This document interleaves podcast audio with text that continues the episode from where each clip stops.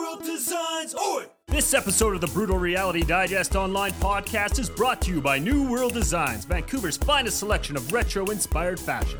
Located on West Hastings Street, New World is locally owned and operated and just plain radical. They strive to bring the best in vintage reproduction brands such as Collectif, Voodoo Vixen, Hell Bunny, Banned Apparel, Bettie Page Clothing, and more. They can also hook you up with accessories like jewelry from local designers. Aw, yeah! New World Designs is also a recognized safe place by the Vancouver Police Department, as they are inclusive to all who wish to embrace this retro look. Don't live in Vancouver? Unfortunately, neither do I. Luckily, New World Designs now offers an online store. That's right, head on over to nwdvan.com and she can ship your groovy new clothing right to your door. Still not satisfied? Tell your pals at Brutal Reality Digest sent you by using the coupon code STAYRAD and get a 10% discount. Now that's a spanking deal, folks. Once again, that's nwdvan.com, or if you're lucky enough to live right in Vancouver, head on down to 434 West Hastings Street and say hello to Jen and her lovely crew. That's New World Designs.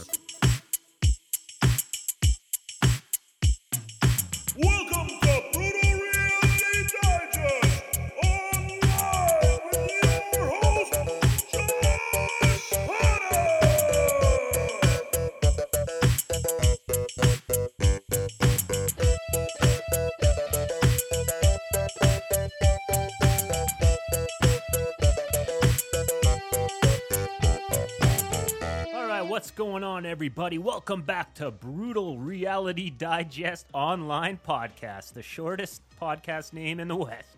We are pleased. Oh, wait, wait, wait, wait. Let's invite, or uh, please introduce. Mia is back on the show, coming all the way from her ma- from her Matrix on the side of the highway somewhere. So Yeah. thanks for plugging in your phone for long anymore. enough to, to chat with us today. Heck yeah. And then right here in Red Deer, Alberta, we got Mr. Kyle Key. Key or Keys? Hello. Is it plural or Key. singular? Everyone, no, everyone thinks it's keys. I've been dealing with that all my life, but it's just one singular key. One singular key. But he makes a lot of noise with it. Heyo. It makes a lot of noise. Yeah. How's it going today, guys? good, good. It's a little warm out, but- busy. Yeah, here. in Yeah. in Unlike Mia, unlike Mia, Mia climbing a mountain, I had to mow the grass today. It was getting pretty shaggy. Yeah, it's uh, The adult life. here in Red Deer. It's a little hot and muggy. It looks like it's threatening to rain, but I don't know if it's going to. But we're getting by. We're getting by through uh, cold beverages and uh, skimpy clothing. so yeah, That's right. And yeah, cold beers help for sure. Cold beers do help. So, uh, for the folks at home that may not know you, Kyle, you're a bit of a, a bit of a renaissance man in uh, Central Alberta. So let's uh, let's let's go down the laundry laundry list of your uh, occupations. What are you up to today? Let's just start. Let's start there. Yeah, I- I don't know if we want to start chronologically or how we want to organize, but uh, no, I'm just in my office today at Ross Street Printing, uh, doing a couple uh, print jobs. It's kind of been a nice little thing to keep keep me afloat through this pandemic. People always still need things printed and and that sort of thing. So, uh, doing some sign projects. Businesses are reopening, so they need signage for their front windows and that sort of thing. So, working on some stuff for just some local downtown clients. Yeah. So I noticed one thing. Like I've seen them all around, but I know you kind of got ahead of the game on with uh, don't know what you would call them, but those like floor stickers, like stay away six feet back. Right. You kind of got you kind of got going on those pretty quick in the game, correct? Yeah, we did. We started making those back in um, like late April, early May, and I just I just made like three of them for just some neighboring businesses and myself, and then kind of posted them online that said, "Hey, we just we just started Ross Street printing like in February, so this was a very early uh, issue for us to face with uh, with the whole pandemic." And uh, saw that people started making floor stickers in different communities, so I wanted to, uh, yeah, jump on that as soon as possible because we're still, we're still, we're still using them. They're still everywhere. So So if people aren't aware, you're kind of downtown. We'll get to, we'll get to what else you got going on downtown there in a little bit, but you're kind of there's a whole little group of you guys that are in this building on Ross Street in Red Deer. You got your little Yeah. office there where you do do you do all your printing right out of there? Yeah, we do all the printing here. I've just got a big, uh, big commercial printer and vinyl cutter, so it's just a little one-man office where I just pump out whatever needs to get made. That's And uh, yeah, we got some some neighbors up here, some residential people that live upstairs in the apartments here, and then uh, the taco loft is also like right out my back door. So that's always nice to get a get a taco and some beer and just snack away and work away in the office. It's pretty good. Oh, nice. Yeah, not a good place to work if you're dieting 'cause it's the smell of No. burritos and No. well, there, there's healthy options. They, they've they've got a pretty uh, vegetable forward uh, garnishes and everything. So it's pretty. I, I, I like to think it's healthy. I don't know. so you tell yourself.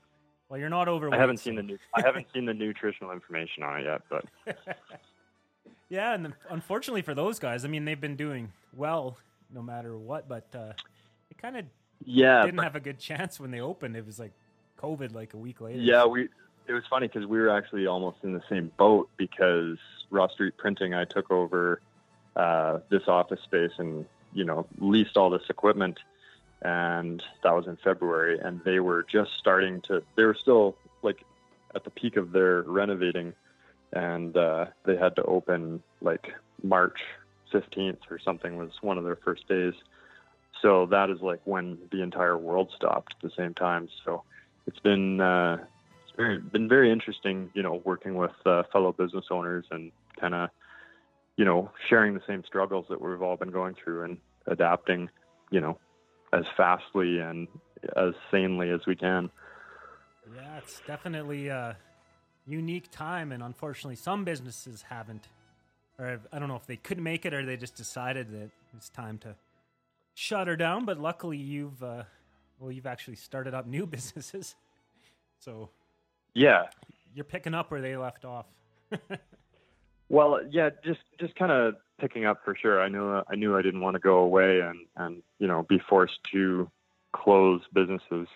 The other one that I have downstairs is the the Velvet Olive Lounge, and I was just I just hit the exact one year mark of owning the bar when uh, when the pandemic hit as well. So that was that was a thing that I was kind of just getting used to everything there and and you know fine tuning everything and and really getting into the groove and then everything changed overnight. So uh, I knew I did definitely didn't want to stop doing that. I wanted to get back to that. Um, that was kind of the main driving uh, thing through the whole pandemic was keeping that going.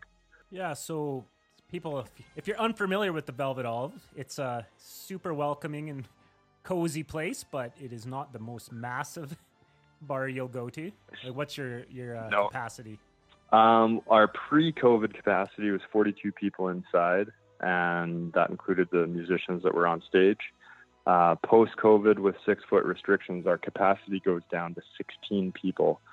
So Oh, that's that is 39% occupancy. I know we're allowed to do 50, but we still have to maintain the safe distance between everyone. So we're actually below the 50 cent, 50% mark uh, to keep everybody kind of above above the the regulation red tape. Yeah, and then you do have a, I wouldn't say a, a patio, but you have an outdoor area that belongs to you that you can seat people as well. Yeah, yeah, we we definitely refer to it as a patio. Um, it is uh, again quite cozy. We only have eight people out there now uh, as a maximum, but uh, up to 20 people. But even if there's 20 people on that patio, it would be it would be a pretty bumping party, I think. Yeah, I noticed because it's kind of exposed to the elements before, so you guys kind of gotta, you kind of need to have that space no matter what. And the weather isn't always agreeable, so you pretty much had to, to build a shelter so you could put people out there, rain or shine. Correct? Well, essentially, um, it, wa- it was always it was always a thought, and I had actually talked to some guys that had owned the business previously, and uh, it was an, always a thought. There was an existing standing gazebo there, and but it wasn't covered. It was just it was just kind of a decorative, like pergola support uh, in between the two buildings. So we we opted to cover it with some with some corrugated uh, vinyl material lengths and uh, that was definitely interesting acquiring that stuff and getting it up there. But now that it's up there, and uh, you know, it gives our guests a little bit of rain coverage. If it does rain, then we don't lose those seats on the patio. Because the biggest thing for us to to you know keep our heads above water is to you know be as busy as we can given the circumstances, and we're only allowed to have a reduced amount of people inside. So we don't want to lose people on the patio just after a little bit of rain. hmm How have you guys been doing? Like, I know a lot of businesses, they've either been doing almost better or just in general kind of Um, struggling a bit. It, it, it's been it's been an interesting uh, experiment, I guess I would call it, because we've Okay. we've uh, we've expanded into into the front space uh, attached to the Velvet There's a there's a kitchen and a cafe, and we took over the kitchen part uh, initially right away, and we've been offering food for the first time, like good, actually quality made food. I, I hired a, a cook named Luke, and he's been uh, been creating all these new new food items. So now that we have that and we're at reduced capacity, we're kind of we're kind of in the incubator stage of, of fine tuning uh, that process with adding food and you know all of the new things that come with running a commercial kitchen. So hmm it's it's been it's been really good. Uh, you know the the response that we've had from the community and people coming in, making reservations, and uh, enjoying a night or a weekend out. But we know that once you know further restrictions lifted, with our fingers crossed, will allow us to really thrive in that space Awesome. again, and probably sooner than sooner than later if uh, all things go well. hmm Yeah, so you guys were you guys were known, although, you know, we've been over it's not the hugest place, but you do have a stage and people that go there are very supportive of the music scene. But I guess unfortunately, like you're not alone in this. The, the music's kind of came to a screeching halt. So I know I, you'd know more about this than me. I know I saw some sort of thing, and it was I think stage two said you could have music but no singing. Is that accurate? yeah. So the the wordage that the uh, that they used was that you could have instrumental concerts, and any live music that happened outside, they recommended uh, that you you know you have masks. You, like you, if you go down to the farmers market, you see people playing music. And they're singing, but they have a mask on, and they're you know very far away from all the people. Their tip, their tipping hat is Was you it, know uh, definitely six Slipknot? feet from them. It might have been Slipknot. I don't know. That's the thing. You could actually see like a really famous person just wearing a mask at the Red Deer Farmers Market. You'd never know. You'd never know it was actually them. Um, but so we at the Velvet Olive, um, being such a live music uh, focused venue, we wanted to get back to offering music as soon as possible in whatever capacity we could. So we started doing uh, the day after the restrict we entered stage two. Uh, they allowed the instrumental concerts. So we actually did an instrumental open mic uh, on Friday, and that went over really well. We limited it to only five people could sign up on the list, so that way we could have the the musicians, you know, all sitting all all sitting at a table, and then we had our other three tables open to the public, so people could come down and uh, and you know enjoy some some capacity of live music again and. Uh, the range of musicians that we had play was really really cool and there were people that had never really played an open mic previously at the Velvet Olive, people that we all knew but didn't know that they uh, played instrumental music, and they kind of just were looking for uh, an opportunity and an avenue, and that you know kind of just came up. So it's really cool to be able to offer those uh, experiences for people to uh, to get up and play when they otherwise wouldn't have. Yeah, for sure. I mean, you know, wordless music or lyricless music is better than no music, especially live music, because we're all itch- itching to see bands one way or another. Yeah. Yeah, Kind of that- offering back that normal feel. What are you Yeah, seeing down south there, Mia? In, are you still calling Calgary home, or are you just kind of wherever the hell you want to be? I'm, I'm kind of all over the place. I guess it's like Canmore, Calgary. Are you seeing any anything like that going on? Some any sort of Not really. No, I think there's still a lot of uh, caution around it. Like there, it's weird. It's kind of split in half. People are like full blown back to normal, or they're still playing it really, really cautious. But as far as entertainment and stuff like that goes, like they're really holding back on it, especially for like big events and stuff like that. Yeah, absolutely. So definitely lacking. Yeah, the I big heard there's like concerts some aren't gonna happen. secret. There's like secret music festivals. Though I heard. Oh, really? secret- oh, I'm out of the There's loop like then. secret mu- music gatherings where it was like limited.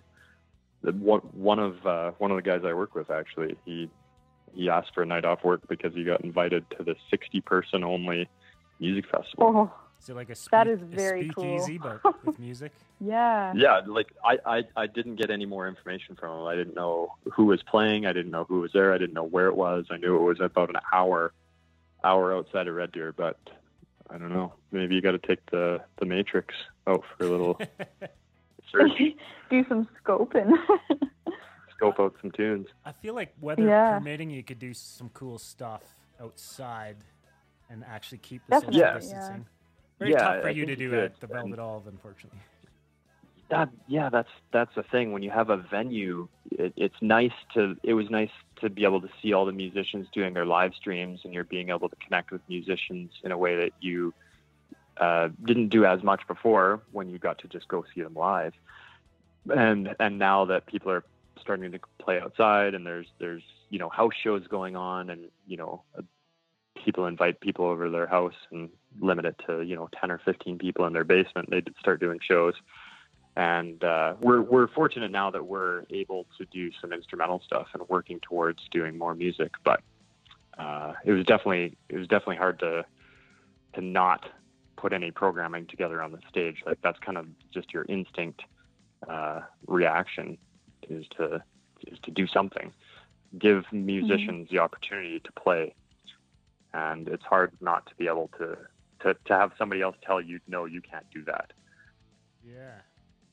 Yeah, because uh, you were really starting to hit your stride. Because I remember approaching you about a show opportunity, and you're just kind of like, "Buddy, like I'm booking six months in advance. Like, ask me about."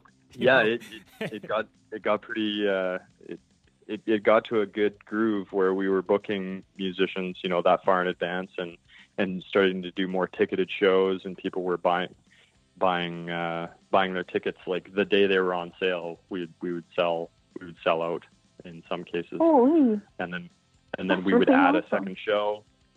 We uh, yeah we did a JoJo and the Wood show in December. It was close to Christmas, and the show when we announced the tickets were on sale, they sold out in three hours, I think, and that's that was because uh, JoJo's mom or, or somebody in the family came in and bought half the tickets. Um, which is only like 20 tickets or whichever. But um, so then we added a second show, and that show sold out in 45 minutes. And the only way, the only way that people could get the tickets to the shows was by coming down to the Olive and buying them in person. There was no online sales, so we had people like lined up at the door right when we opened just to buy their tickets, which was pretty cool. Yeah, that's great. So, obviously, that that shows that a lot of us know that downtown Red Deer is actually a pretty cool spot. What do you think the biggest misconception? Because a lot of people that I talk to that they don't go downtown because like, oh, there's you know there's drug addicts, you'll get robbed, and I'm like, I've had a lot of amazing times down there. What would you like to say mm-hmm. to the people that are are worried that it's not a safe place downtown? Um, well, I, I think it is. You, you just have to get through the I don't know the visual barrier that those people have when they when they live in their neighborhoods and they don't see what's happening downtown on a daily basis. They and they just drive through downtown or they hear stories from other people that sort of thing. They're creating this boundary between them and the experience that people could have downtown. And I think you just have to be comfortable crossing that boundary every once in a while. And I, I think that those are the people that do come downtown. They've already crossed that. They've they've connected with the business owners and the community that's on the other side that is, you know, totally involved with all the businesses connected and and you know, all happening downtown. Um, we're all we're all kind of a close knit community, and we're welcoming you know anyone to come in and uh, and join us. That's what we need. We want we want to see more and more people downtown. So uh, just come say hi. That's uh, it. Could be that it could be that easy. Yeah, and obviously COVID has put a spin on everything, everything It in one has, pretty yeah. much. But were you were you encouraged with what you've seen as a as a year of being the owner of the Velvet Olive? Absolutely, it was it was starting to uh, the feedback that I got from people, not just writing online reviews, but that came up to me in person, and uh, and said how much the the Velvet Olive had meant to them, and that uh, you know they had kind of found a space where they can be happy and they're and, and comfortable and and kind of feel at home. There's uh, one of our one of our patrons uh, has uh, has like memory memory loss, like short term memory loss, and uh, him and his wife would come in and and and she she kind of took me aside and said thank you because it's all he talks about at home. Like he, he he might not be able to remember what he had for lunch or supper, but he always talks about going back to the olive and that that was like their happy space. And that's like they told me that like two days before we had to close on on St. Patrick's Day. So it was like, oh man, like this is like heavy heavy stuff and it's awesome to be able to, you know, bring that experience to people and bring you know happiness and joy in their lives and and uh, and then it gets taken away and that was a really really uh, tough thing to to kind of go through in the first in the first weeks and, and days of of uh, everything changing but I think now that we are we're on the upswing and we're able to welcome people back all the people that have supported us through uh, three months of being closed, they're all coming back and, and really appreciating that they uh, are able to help keep the place going. And uh, all the people that supported us, you know, through those three months, uh, they can kind of see a return on on, you know, how they helped us and how we're helping them by getting things going again. Yeah, I guess we can talk about how your uh, ingenuity of surviving COVID is. You kind of started. Was this your own idea? You kind of started the the mobile ice system, where you could, I could, you could talk to you, Well- ice someone. Oh, you can explain it better than I can. Yeah. So what happened when they when they announced some restrictions, or they announced all the restrictions for all these bars and pubs and anyone with a liquor license, essentially to to have to close? They made an amendment to the liquor laws that anyone with a Class A liquor license could do off sales. So that historically was only for people or, or a business or a liquor store or a pub that was attached to a hotel. That's the only way you could get off sales before. But now you can get off sales from anyone that has a liquor license that's, you know, still following all the liquor laws. So I saw people on Instagram were icing their friends, you know, during is- isolation. It's kind of a funny play on words. and I looked in my fridge at the olive in the cooler. I had 17 Smirnoff Ice. So I said, well, I'm going to I'm just going to create a little e-commerce website, and people can order uh, Smirnoff Ice for ten dollars, and they can ice one of their friends. And ten dollars is perfect because it's like a novelty. It's a novelty number. People would be like, "Oh yeah, ten bucks. That's easy."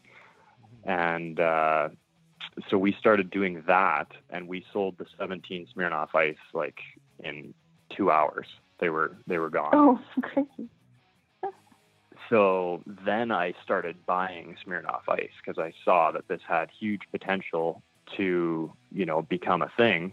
And it actually became my full time job for like three weeks. I was just driving around the city with a spreadsheet and a laptop and figuring out all these addresses oh my um, gosh.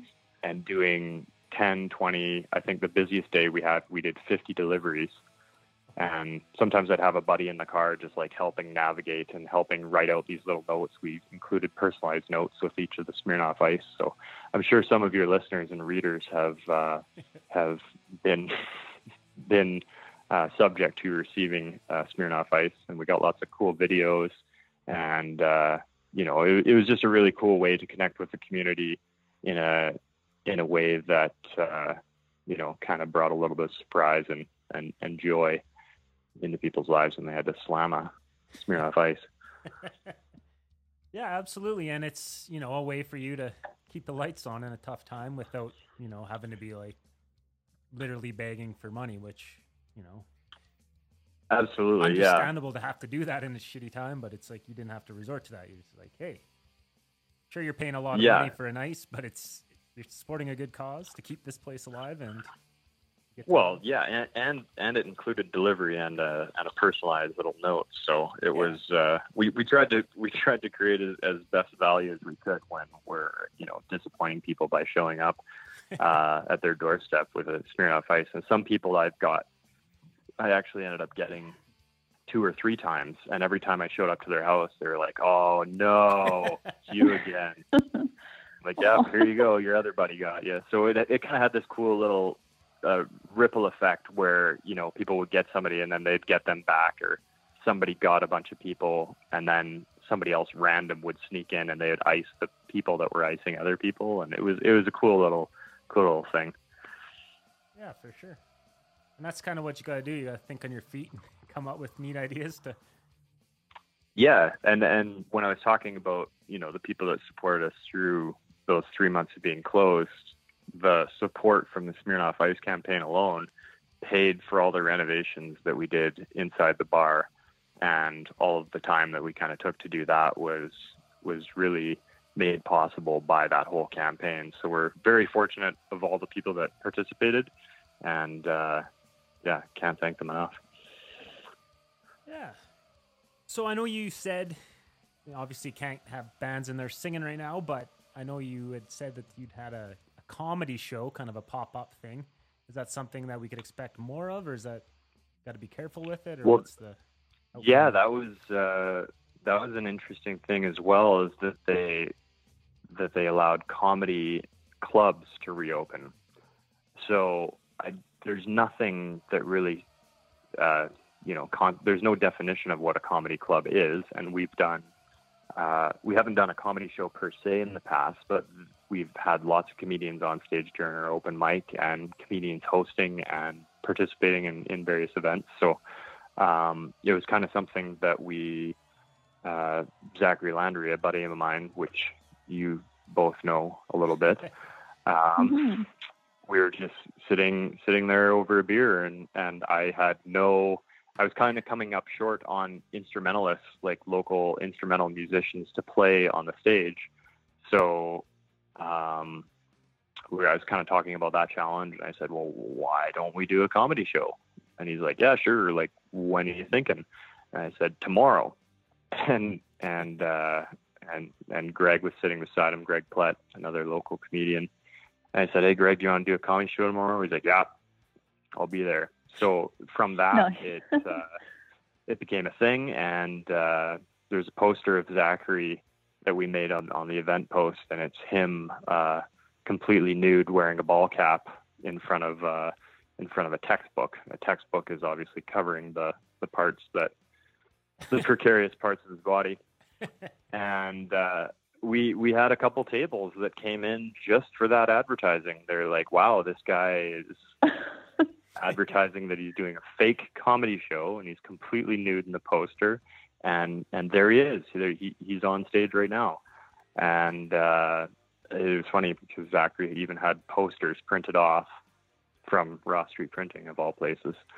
um, but he was after after the show, he was signing posters for everybody that that came just just because of that. And so it was actually a really fun night. And uh, to answer your question, I would say we would definitely do that again uh, to make it uh, even a part of our weekly programming because there's been so many places that, although they are allowed to reopen, they didn't survive the you know the the pandemic. So I think there's there's a huge need for the places that have survived to to you know double down on on what they're offering for entertainment and and offer a little bit more because that's what people are really needing to experience right now. They need to uh, they need to experience that socialization, that whole night out, and uh, Mhm. release that live music and that comedy can can bring. Yeah, absolutely, man. Well, you're you're doing God's work, so I'm glad you're able to stay safe and keep serving the community that you obviously care a lot about. Yeah, and keeping Yeah, it yeah. alive too. yeah it's it it's a lot of work it's a, and it's it's kind of the responsibility that i put on myself to you know give give so much into you know keeping it alive. But i know i can see it and i can feel it when when people come back. I know that it's important to them and and they recognize that it's important to me and you know all the all the business owners that exist in any downtown wherever you are um, there's a network of people that you know care about care about their clientele and they want them to keep experiencing you know what they have to offer and what they're all kind of bringing together so yeah Hell yeah, man. Well, we'll start wrapping this up. We didn't get to get into your your final gig. I, at least the gig that I know about is your your job moonlighting as a magician. Are you going to be doing any of that at the Velvet Olive? um actually in february um, we did the very first time that magic had ever uh, been performed at the olive uh, that i was aware of aside from me maybe doing the grand opening a couple years back but um, we did an open magic night on Valentine's Day, and that was like one of our busiest nights. It was crazy. We only we had like three or four local people kind of go up and perform some magic, uh, myself included. But uh, I guess for those of you listening at home that don't know, I, I've been a magician for most of my life, like 26 years. I've been a magician and it doesn't look like I've been doing anything really that long. Yeah. So what's your what's your specialty? Like sleight of hand type of stuff? Is that what you enjoy doing? Um, no, I, I like I like working with people. I, I like uh, I do more of a parlor kind of stand up show, and I, I I do a few tricks, but I'm mostly just having a conversation with the audience, and I'm I'm you know explaining things to them in a way that I'm showing I'm showing them things that they wouldn't normally see, and and kind of making uh, making light of it, and uh, I don't know, just really having fun by showing showing off some cool magic tricks. Awesome, man. Well, Mia, do you got any Kind of a, a- any questions to bring this home? What would you say is your favorite gig? favorite gig. Yeah. Out Like of because I hear you have like a hand in quite a few, quite a few things. So Oh, yeah, between being a magician, and, You didn't The- even touch on his the- uh, his rival pu- publication from Brutal. Oh, oh Reality. yeah. I also, yeah, I Not also at all. publish a magazine which can very conveniently didn't get mentioned during this entire podcast interview, but um, oh, no. no, no. Um, I think the most rewarding thing that I really came to really enjoy was uh, the opportunity to teach uh, kids how to do magic. Um, so I started, I started, I started a whole uh, lesson, lesson workshop thing that I was doing in uh, in libraries and schools across the province, and uh, I had two programs where I taught kids like you know the basic motor skills and how to handle things and just just that just that movement with your hands to make things happen and just kind of teaching them some core competency skills to you know get up in front of a group and and talk and and present something as, as a trick. And being a part of that experience for kids was like the most rewarding thing ever. So um, i'm really looking forward to getting back into teaching more so than i am performing because i've performed like most of my life and now becoming a serial entrepreneur, um, I'd really like to focus on the things that are that are a bit more rewarding, and uh, and still being able to do you know all the other things that I do as well. So hmm That's wicked. Yeah, right on, Kyle. Yeah. Well, well, thanks a lot for coming on the show. Um, so once again, read the Red Deer scene. Get your shit printed at Ross Street Printing. Get your magic fix at what is it? Uh, Magic Key Productions. Is that right? Close enough. yeah, Magic Key Productions. Yeah. Yeah, and then go get your go wet your whistle at the Velvet Olive. Did I miss anything? Uh, that that should be good for now. That should be good for now. Yeah. Check in with you again in a month. You'll probably have six more businesses, but Maybe one. Maybe one more. awesome, Emma. We really appreciate you taking the time and look forward to having uh, Yeah. crushing some beers down at the Velvet Olive and trying out your new menu because I'm hungry. Yes.